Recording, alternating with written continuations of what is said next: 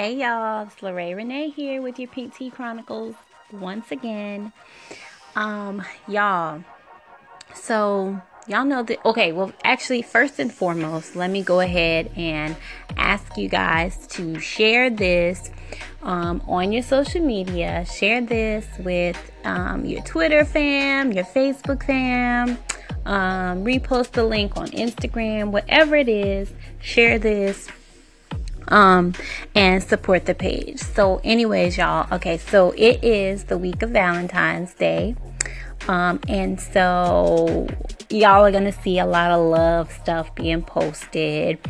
Um, you're gonna see um, just all these little different things that people are doing for their significant others, and I think that's wonderful. I think that's that's amazing. I think love is beautiful. I love love, um, but this is for a message.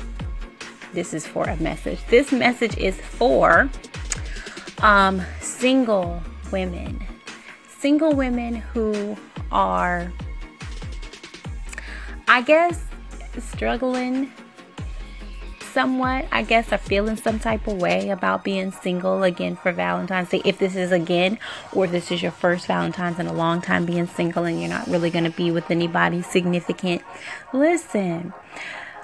Valentine's Day is for lovers, most definitely. But don't forget to love on yourself. Don't forget to do for yourself. Don't feel like because it is Valentine's Day and people are planning their date nights and people are doing all this shopping and your homegirls are shopping for their man and like asking you to help them with ideas with their man, not considering the fact that you might be feeling some kind of way. but no, but don't forget to love on yourself. Don't forget to do for yourself. If you are one of the beautiful women that are spending um, Valentine's Day alone or um, just, you know, chilling out or whatever, do something for yourself. It is okay for you to feel sexy about yourself, for you to feel good about yourself, for you to, you know, just pamper yourself. Go get your nails done, go get your hair done, go buy a new perfume, go to Bath and Body Works, light the candles for yourself. Listen, I will light the candles for myself in a heartbeat. I will. I will drink wine by myself. I will light my candles for myself. I am all about that. If you are not spending your Valentine's holiday with um, a significant other, you need to take that time to yourself um, and I don't even, you know, and it's cool if you if you have female friends and you guys all want to get out and get together or whatever, that's cool too. But if you take that time alone to yourself. Really just reflect on what it is that you want in love. Are you ready for love? Are you even looking for love? If you're not, that's fine. If you are, wonderful. What is it that you love about yourself that you can offer to another person?